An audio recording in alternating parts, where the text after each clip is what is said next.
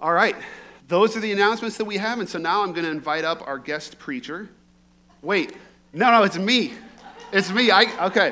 I, it's been two months, if you're visiting, it's been two months since I've gotten to preach, and it's been a great two months for two different reasons. One is it's been fantastic to hear those sermons from each of those different speakers, and, and it was such a blessing to, to sit under all of that teaching. So thank you to everyone who participated in that. It was awesome. I think it is now my favorite sermon series that we've done since I've been here. Also, it was a blessing because it gave me a lot of time to to catch up from things from this last crazy year that we had, and then to get prepared for the coming year. But I am ready to preach again, and I'm very excited to be here with you now as we are starting a new sermon series called Colossians, and it's a, a type of sermon series that is new to me. It's a very common type, but what we're going to be doing is called an expository series, which means we are going to go through the book of Colossians verse by verse. We're going to look at the entire book. It's going to take us up until um, right before Advent. And we are going to just dig into this book and learn what Paul is saying to this particular church. I think that the ch- the book of Colossians has always been, as long as I've had favorite books of the Bible, Colossians has been up there. And it there's just a ton going on in this letter that Paul is writing to a church he's never actually been to. But there's good things that they're doing that he's been hearing about, and there's temptations that they're facing and challenges that they're facing that he's wanting to warn them about. And it all centers around the person of Jesus Christ and who Jesus is and what that means for who the church is. And so what we're going to do is we're going to take a chunk of the book each week, and we're just going to look at what is Paul saying to the church here, and what does that mean for us today. And so we're going to start with the beginning, and I will encourage you, if you have your Bible, to keep it out to Colossians. Normally, we're jumping around so much that you don't just leave your Bible open to one passage. We will be bringing in a lot of other passages, but if you leave your Bible open to Colossians, we'll be referring back to that. And if you don't have one, there is one in the church app, and there may, there probably is also one in one of the seat backs in front of you nearby. Um, so I will encourage you, if you are able, to stand for the reading of God's Word as we begin the book of Colossians.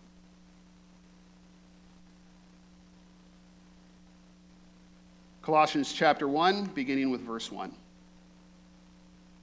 Paul, an apostle of Christ Jesus by God's will, and Timothy, our brother, to the saints in Christ at Colossae, who are faithful brothers and sisters, grace to you and peace from God our Father. We always thank God, the Father of our Lord Jesus Christ, when we pray for you, for we have heard of your faith in Christ Jesus and of the love you have for all the saints because of the hope reserved for you in heaven.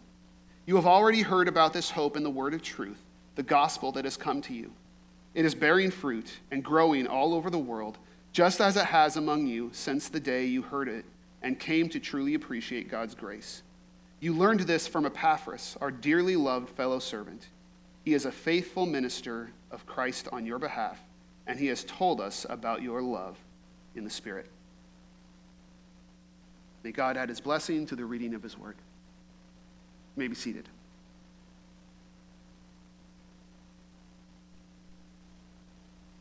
So today we're digging into this opening passage from the letter of Colossians, and we're gonna we're gonna spend a little bit of time talking about Colossae, but we're really gonna learn about the church and what's going on there as we go through the book.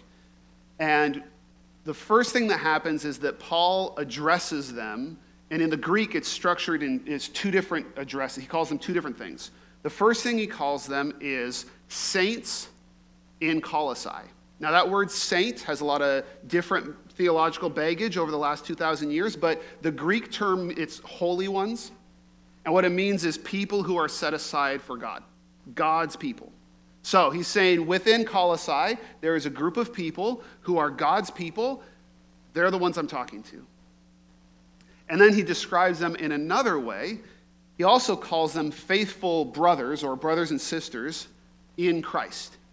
So they are the holy ones, the God's people in Colossae, and they are a faithful family in Christ. And those terms will be important as we go through and we look at what Paul is saying to this group. Now he's writing to a church he hasn't been to before. He didn't plant this church. He hasn't visited this church. He has heard about this church from a guy named Epaphras, who is mentioned as the one who planted the church. And Colossae, just for a little bit of background, Colossae is a small town in Turkey, or was a small town in Turkey. And I got this map. This is a map from Bible software, and you can zoom in and out. And it this far zoomed out, just to show you how unimportant Colossae was, even the Bible software doesn't show Colossae on the map this far zoomed out. It shows Hierapolis, Laodicea, Philadelphia, no, uh, no Col- Colossae. As you zoom in, Colossae is here, but it's it's still in gray in this Bible software. It's right there. That's Colossae. Colossae is a small town near bigger, more important towns like Laodicea and Hierapolis. And this town is so um, so small and, and kind of forgettable. There was an earthquake that happened not long after Paul wrote this letter, and it kind of the town was never the same, and it was eventually abandoned. And to this day, you know what uh, what Colossae looks like? Like, I wanted to have a picture of like the ruins of Colossae for the background of this. There are no pictures because they haven't even excavated it yet. It's a mound. It's just a hill. But they like there's no reason why they couldn't dig it up. They just haven't gotten around to it yet. That's how small and seemingly unimportant this town is, even though it was the recipient of a letter that is in the Bible. So Colossae, not, not a crucial town. It was relatively easily abandoned, um, easily forgotten.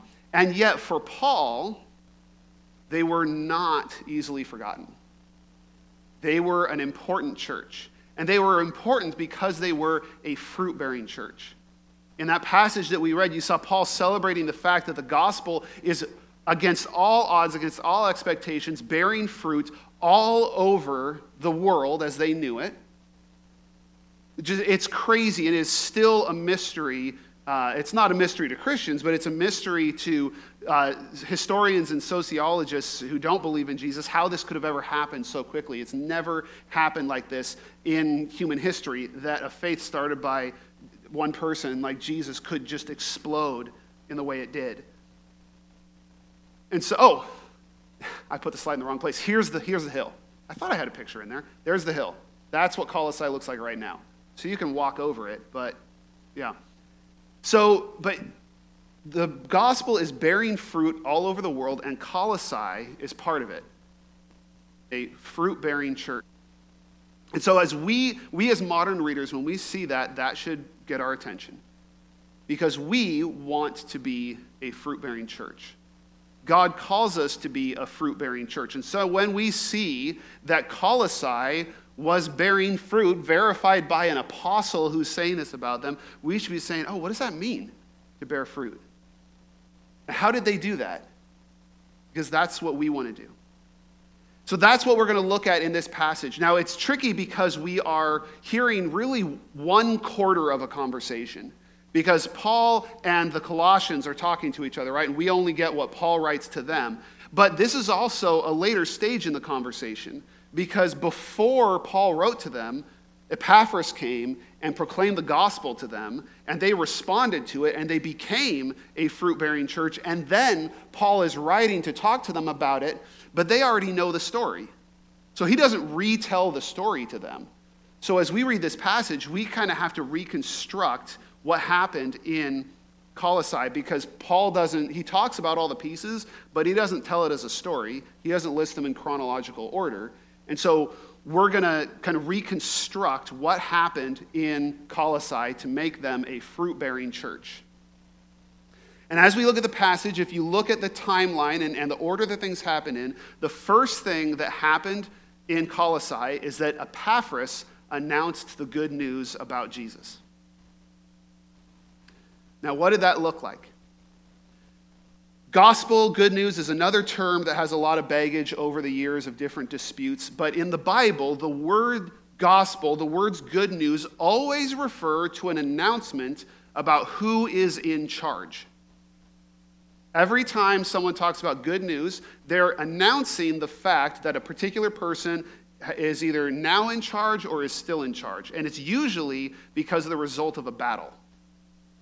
So in the Old Testament, you'll see people come to the king to announce the good news that his army won. So you're still in charge. In Isaiah, He prophesies about the good news that God is in charge. The Romans would also go around, like when they had a civil war, and the guy who would become uh, Caesar Augustus sent people around announcing good news. Caesar won.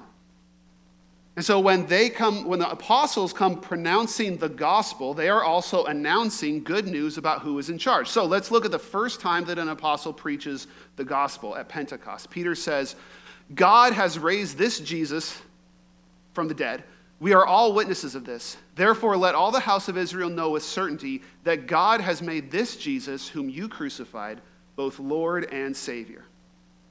So the announcement that they're making is that Jesus is king. And you know that Jesus is king because he died and God raised him back to life. Jesus is in charge. And if you look, when Paul preaches to the Athenians, he's it's a famous sermon because it's the only time he preaches to a group that has like no Jews, no a reference to the Old Testament at all. The basics that he touches on, he doesn't bring out the, the wordless book or those tracts that we often use that, that explain things in a certain way. He, he says basically, human beings are messed up, and God's been overlooking that for a while, but now he's appointed one person judge. So you should know him. That's, that's the essence of the gospel, is that Jesus is king, and that he is judge and he is in charge, and that we need to know him. We need to be on his side. Now, that message has always been offensive. Today, it is offensive because, in, in, for, in many ways, but one of the ways that we will push back against that is this idea that it seems kind of arbitrary. It seems like God is saying, I'll let you into heaven if you can pass my theological test. That if you, the question is, you know, because people will come up from different faiths, they'll be in line, and the question is, did you figure out that Jesus was God? Did you figure out that the Christians were right, or did you make the mistake of thinking that the Hindus were right or the Buddhists were right? And if you get the answer wrong on the test, then you go to the bad place. And that seems unfair. That seems arbitrary. It seems cruel. So it's, it's offensive to us that God would say that you need to know Jesus.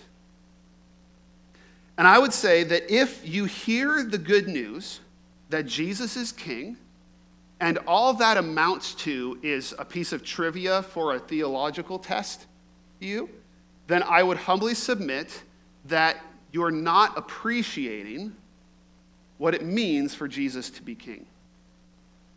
And this is an overlooked step in, in responding to the gospel. What Paul says here in verse six. He says, the gospel is bearing fruit and growing all over the world, just as it has among you since the day you heard it and came to truly appreciate God's grace.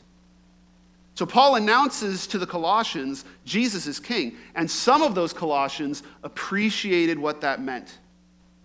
They appreciated God's grace. Because the fact is that if Jesus is king, it's not trivia. It changes everything.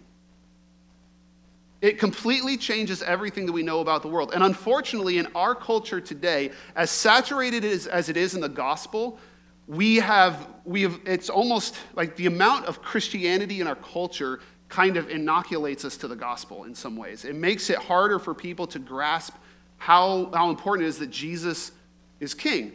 Because we take a lot of the conclusions of Christianity, we take the comforting uh, conclusions of Christianity, and we leave out Jesus. We think, oh, well, I can just still believe this about that the world works this way without believing that I need to follow Jesus. Let me show you exactly what I mean.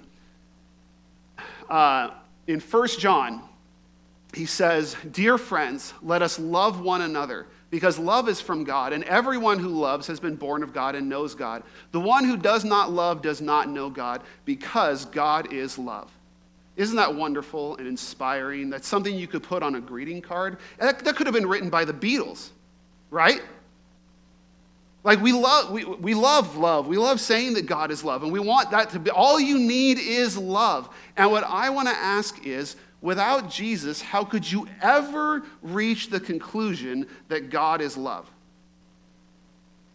Why would you ever think that God is love? Nobody did before Jesus. Nobody thought that the gods loved people before Jesus. That wasn't the relationship they had with foreign gods because they didn't see the evidence of it. Look around the world at all the things that God allows people to do to each other. And if that's the final word, if that's all there is, then how could you say that God loves us? My wife and I spent yesterday at a funeral for a woman who's about four months younger than me, who died after a vicious battle with cancer and left behind a husband and three young daughters. And if that's the end of her story, why would we say that God is love? If that's all there is, if that's all this world is, then why would we say that the foundation of everything is love? That's not what John says.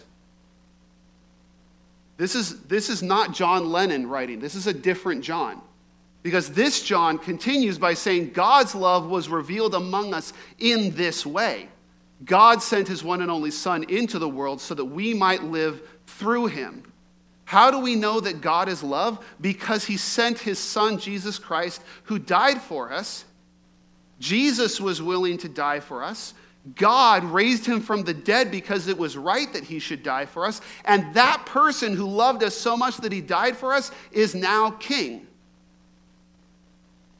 That's how we know that love wins. That ultimately the world is governed by the love of God. Because God hasn't abandoned us to all the horrible things we do to each other. He hasn't abandoned us to the bad things that happen in this world. That there is actually hope for us. Hope that we can be freed from sin and become better people than we have it in ourselves to be. And hope that no matter what happens us, happens to us in this life, there is a better eternity waiting. That ultimately evil will not outlast good. And so when you hear Jesus died for you, and he's alive now, and he's king, that changes everything. I'll tell you what, here's, the, here's one of the biggest pieces of comfort I get from that message. Because as Christians, we've all known people who died in kind of a gray area. A, a, a spiritual gray area. We want to be able to say, I can tell you exactly where this person or that person went. That's not really our role. It never has been. God's never promised that we would know exactly where everybody's going. But the comfort about this is there is no one that we would rather have on the throne judging the people that come before him than Jesus Christ. No one will be more compassionate. No one will be more loving. The hope is not in the, the plan, like the contract that we have with Jesus, but the fact that Jesus is the one on the throne. That's the hope that we have.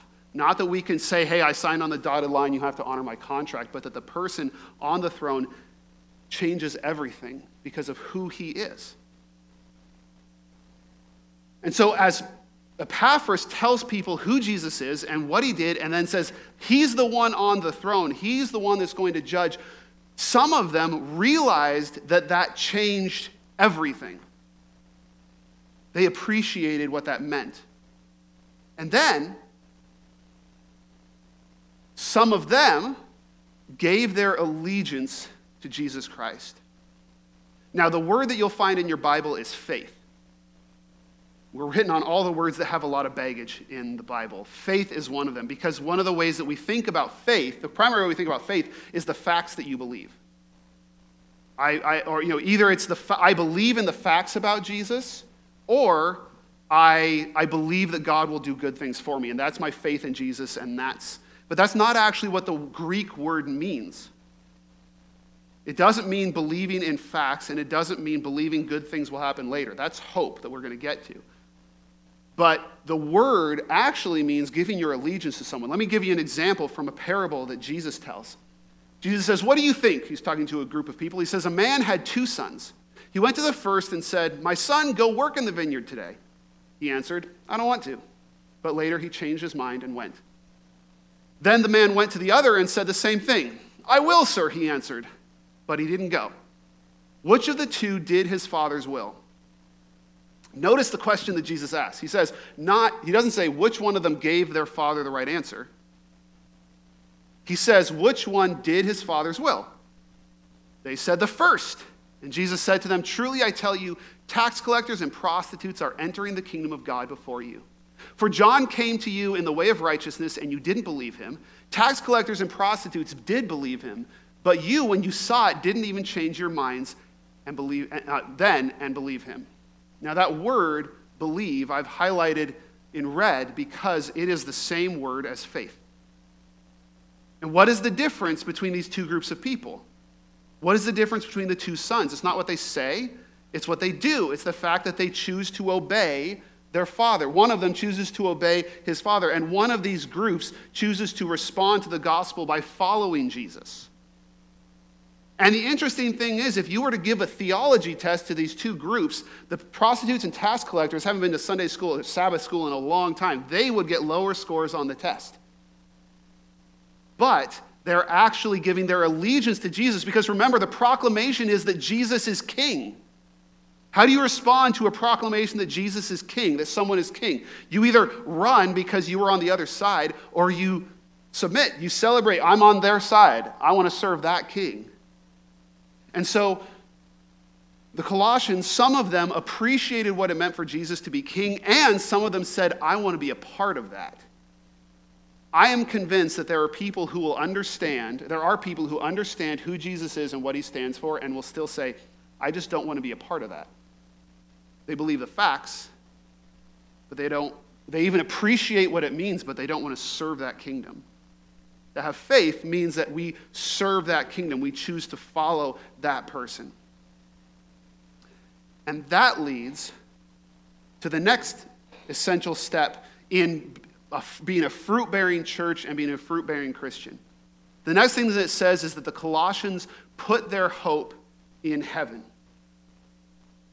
He says, we thank the God, we thank God, the Father of our Lord Jesus Christ, when we pray for you, for we've heard of your faith in Christ Jesus, the allegiance that you gave him, and the love you have for all the saints, because of the hope reserved for you in heaven. So what they did and the way they responded had to do with the hope that they had in heaven.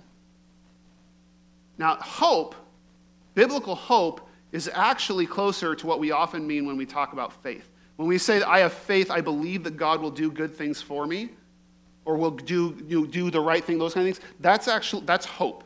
Now, oftentimes when we use hope, we use it kind of frivolously. We use it like a guess. Like, I'm gambling that this good thing will happen. Um, which is a form of hope, I guess, but it's not a very solid hope. It's, and if you know people who go through their lives with that kind of hope, you know how much trouble they often get into. Like, oh, I, I hope it'll work out. Like, no, you really needed to sort that thing out. You really needed to be responsible. You really needed to put oil in your car more regularly. Well, those kind of things, right?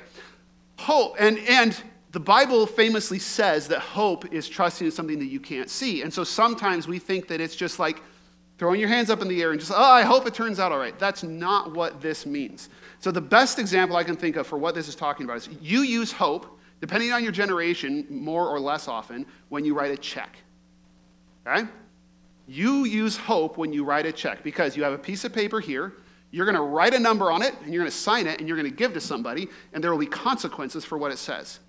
The ideal consequences is that they take your money and you get their product and everything and goes exactly as everybody expected.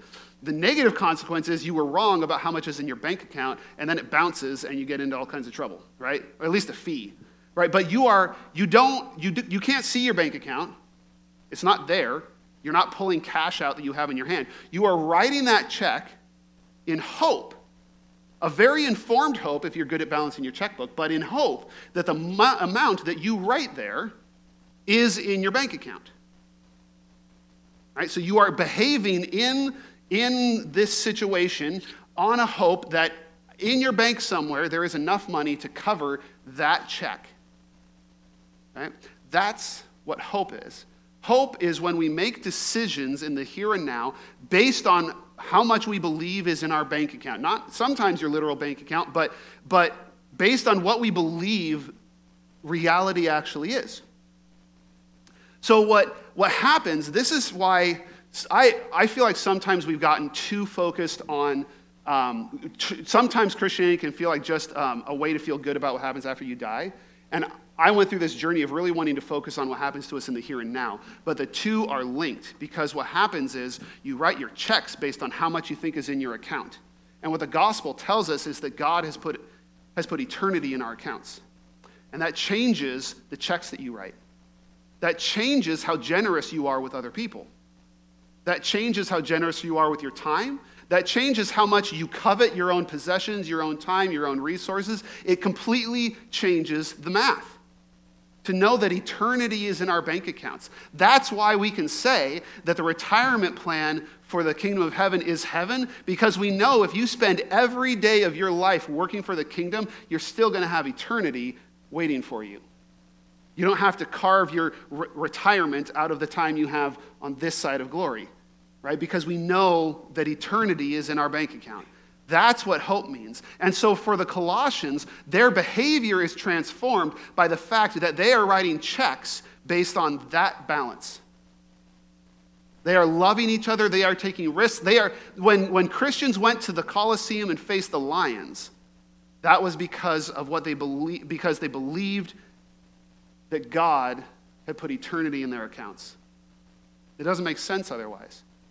Beautiful picture of what this looks like in Paul's letter to the his second letter to the Corinthians. He says, "We are afflicted in every way, but not crushed. We are perplexed, but not in despair. We are persecuted, but not abandoned. We are struck down, but not destroyed. We always carry the death of Jesus in our body, so that the life of Jesus may also be displayed in our body. For we who live are always being given over to death for Jesus' sake, so that Jesus' life may also be displayed in our mortal flesh. For we know that the one who raised the Lord Jesus will also raise us with Jesus and present us with you. Indeed, everything is for your benefit, so that as grace extends through more and more people, it may cause thanksgiving to increase to the glory of God. Therefore, we do not give up. Even though our outer person is being destroyed, our inner person is being renewed day by day. For our momentary light affliction is producing for us an absolutely incomparable, eternal weight of glory. So we do not focus on what is seen, but on what is unseen. For what is seen is temporary, but what is unseen is eternal." Notice that when I say that we're putting our hope in what God puts in our account, it isn't saying, I believe that good things will always happen for me. This is not prosperity where we say God will always do good things for me in this life. What we're saying is, what Paul is saying here is that they can endure any kind of bad things in their life because of the eternal promises of God. That they can face the fact that bad things will happen in this life, and not just the random bad things that happen, seemingly random bad things that happen, but also bad things that happen only because he's serving Jesus. That all of those can be endured no matter how they end, because this life isn't all there is. And so they can live in this radical way that is transforming the Roman Empire in spite of the people in power. They're not even being consulted as the Roman Empire is being changed under their feet. And it's because ultimately that hope, the check that God wants us to write, and this is where Paul lands pretty much every time, isn't the fact that the Colossian Christians loved each other. This is the core thing that Paul is celebrating in this passage. Because he says it at the beginning. He says, "We always thank God, the Father of our Lord Jesus Christ, and we pray for you, for we have heard of your faith in Christ Jesus and the love you have for all the saints." And then he ends by talking about how Epaphras has told us about your love in the Spirit. This is the fruit that he's talking about, is their love for each other.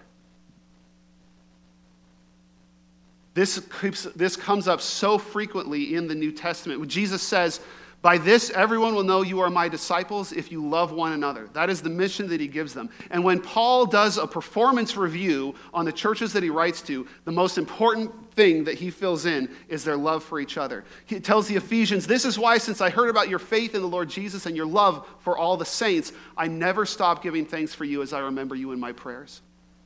To the Thessalonians, he says, "We ought to thank God always for you, brothers and sisters, and rightly so, since your faith is flourishing and the love each one of you has for one another is increasing." When he writes to Philemon, he says, "I always thank my God when I mention you in my prayers, because I hear of your love for all the saints and the faith that you have in the Lord Jesus." When he assesses the strength of a church, He does it, among other things, he always does it in terms of their love for each other. Because remember, the gospel is proclaiming that the God of love rules. He reigns. And there is a community that claims that all of us serve that God. What should that community look like? They should love each other in a radical way. And when we talk about the fruit of the gospel, what we typically think about is people becoming Christians. Uh, twenty, there was this very um, popular podcast called The Rise and Fall of Mars Hill. It was talking about Mars Hill Church up in Seattle, and crazy things happened, a lot of unhealthy things in their church culture. It was very ugly the way things ended. But it was growing, and people would say, look at the fruit, as a way to excuse the behavior. And what they meant was the fruit was all the people getting baptized, and that was an excuse for the behavior. But here's the thing. If you look in the New Testament, the term fruit never applies to people. I haven't found a place where it applies to people. Fruit is behavior. When he talks about the fruit of the gospel, he's talking about behavior. So, for instance, later in this very chapter, he's going to refer to bearing fruit in every good work. The fruit is the, the activity, the things that people do, the way they behave.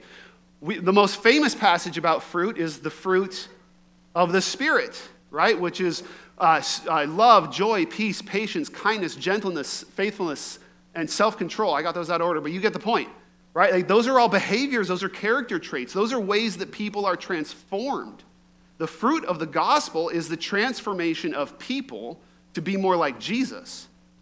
And the primary fruit by which this is all judged by Jesus' own statement at the Last Supper is love. The love that a church has for each other. Notice what Jesus says in, in that same conversation at the Last Supper. He says to the disciples, I appointed you to go and produce fruit, and that your fruit should remain, so that whatever you ask the Father in my name, he will give you. This is what I command you. Love one another.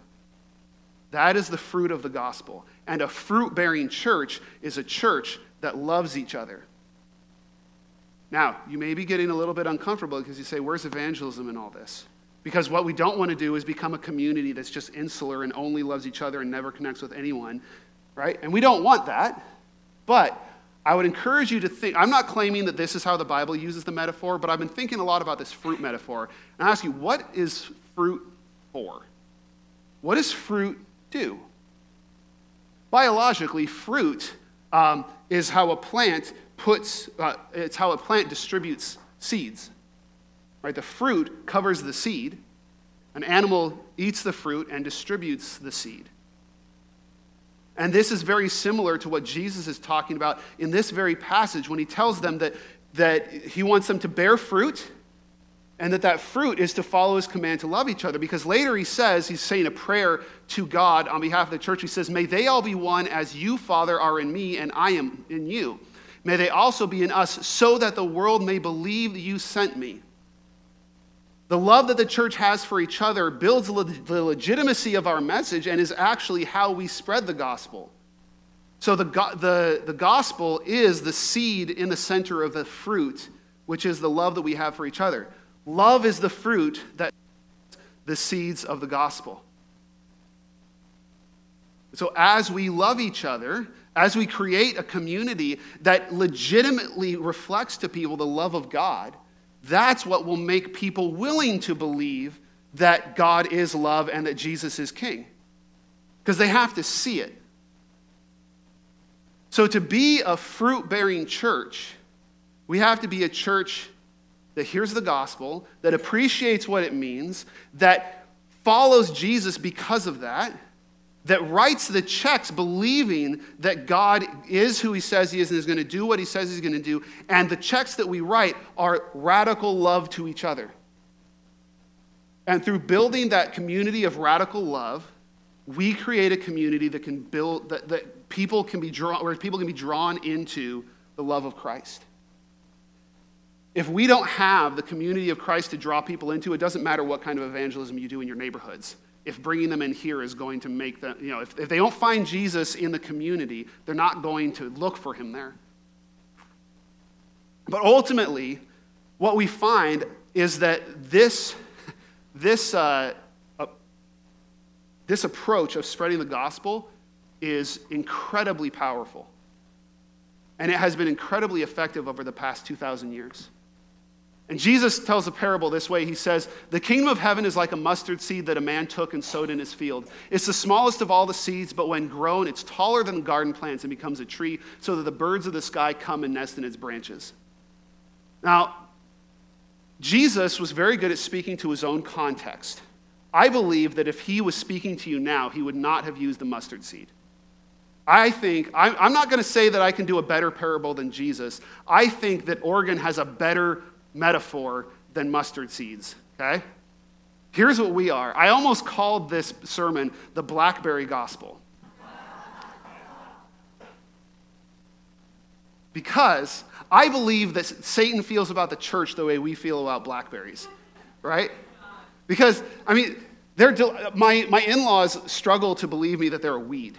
But any of you who have tried to keep them out of a place know they are a weed. They bear fruit, and that fruit is delicious, and that fruit gets in the ground, and you can never get it out again. In our garden, we didn't actually ever get it out. We just put up a little, Casey put up a little fence and just said, fine, you can have that part.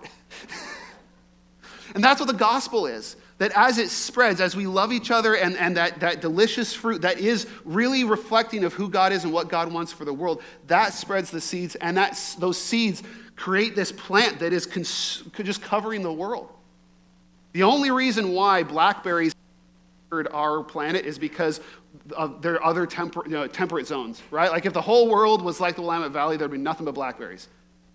Fortunately, there are no temperate zones that can restrain the gospel, and that's why the gospel is taking over the world.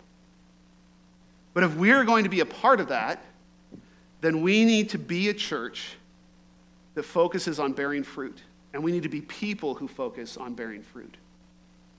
So I want to close by asking you to consider a couple of questions.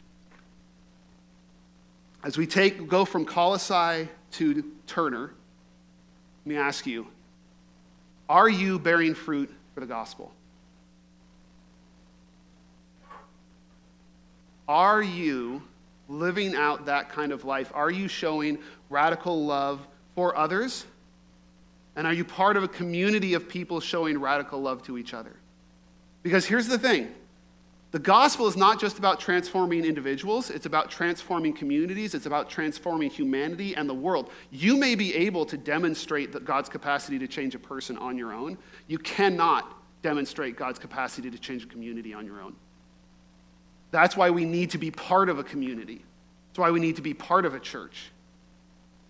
So are you bearing fruit for the gospel? And most likely, your answer is going to be yes, but, and you're going to be looking at how much fruit are you bearing. And then the question would be, which step in this process that we've talked about do you need to work on? You've heard the gospel. If you've been here this morning, you've heard the gospel. Have you appreciated it? And if you've appreciated what it really means, because you could be a Christian and still need to work on appreciating the, what, it, what the gospel really means. That is a lifelong endeavor to truly appreciate how the world is different because Jesus is alive. And that, if you're finding a lack of passion for this mission, that might be where, where you need to work, is you're not fully appreciating why the news is so good. Maybe you need to work on the step of giving your allegiance to God because he's just not actually your priority. You're not actually obeying him as your king. Maybe you need to work on your hope because you struggle to write checks that you don't know, like that you can't cash yourself. You're only doing the things that you can pay for, and you're not taking on the missions God has for you that he's going to pay for. And maybe you're not Maybe you're struggling to take on that mission of loving others and especially loving the church. And that can be one of two things. Maybe you're in a church and you struggle to love others in it, or maybe you're struggling to actually be part of a community, be part of the church. Because you can't love the church if you're not part of the church. So all of us have places where we can improve, where we can be more fruitful. And the question that I want you to consider is, where do I need to work? And finally, What action will you take to grow as a disciple? How will you act on what you've realized you need to work on? And there are a lot of different ways that you can act on whatever it is that you're at. But we have these cards in the seatbacks in front of you to facilitate that and how we can help you with that. You'll see a red card. If what you need to do is connect with Jesus, you need to give your life to him, you need to submit to him as king, or you need you need to get baptized in his name, or you want to commit to a church congregation, that's what the red card is for. Fill that out, put it in a box, or give it to me, and we'll follow up with you. If you need to grow, you need to learn more about what it means to be part of a community, what it means to follow Jesus, those green cards are the way that you connect with one of our small groups or our classes. And finally, if you know that you need to be bearing fruit by tangibly helping others, that's what the blue card is for. If you want to help out in our food bank, or if you want to help out in the nursery, or or if you don't even know how you can help, but you know you need to do something for others, that blue card is what you fill in, fill out and put in a box. Now, as we stand for our final song, I want you to use this time to reflect on how God is calling you to respond to his gospel. And don't let this opportunity to take that next step pass you by. Amen? Let's stand.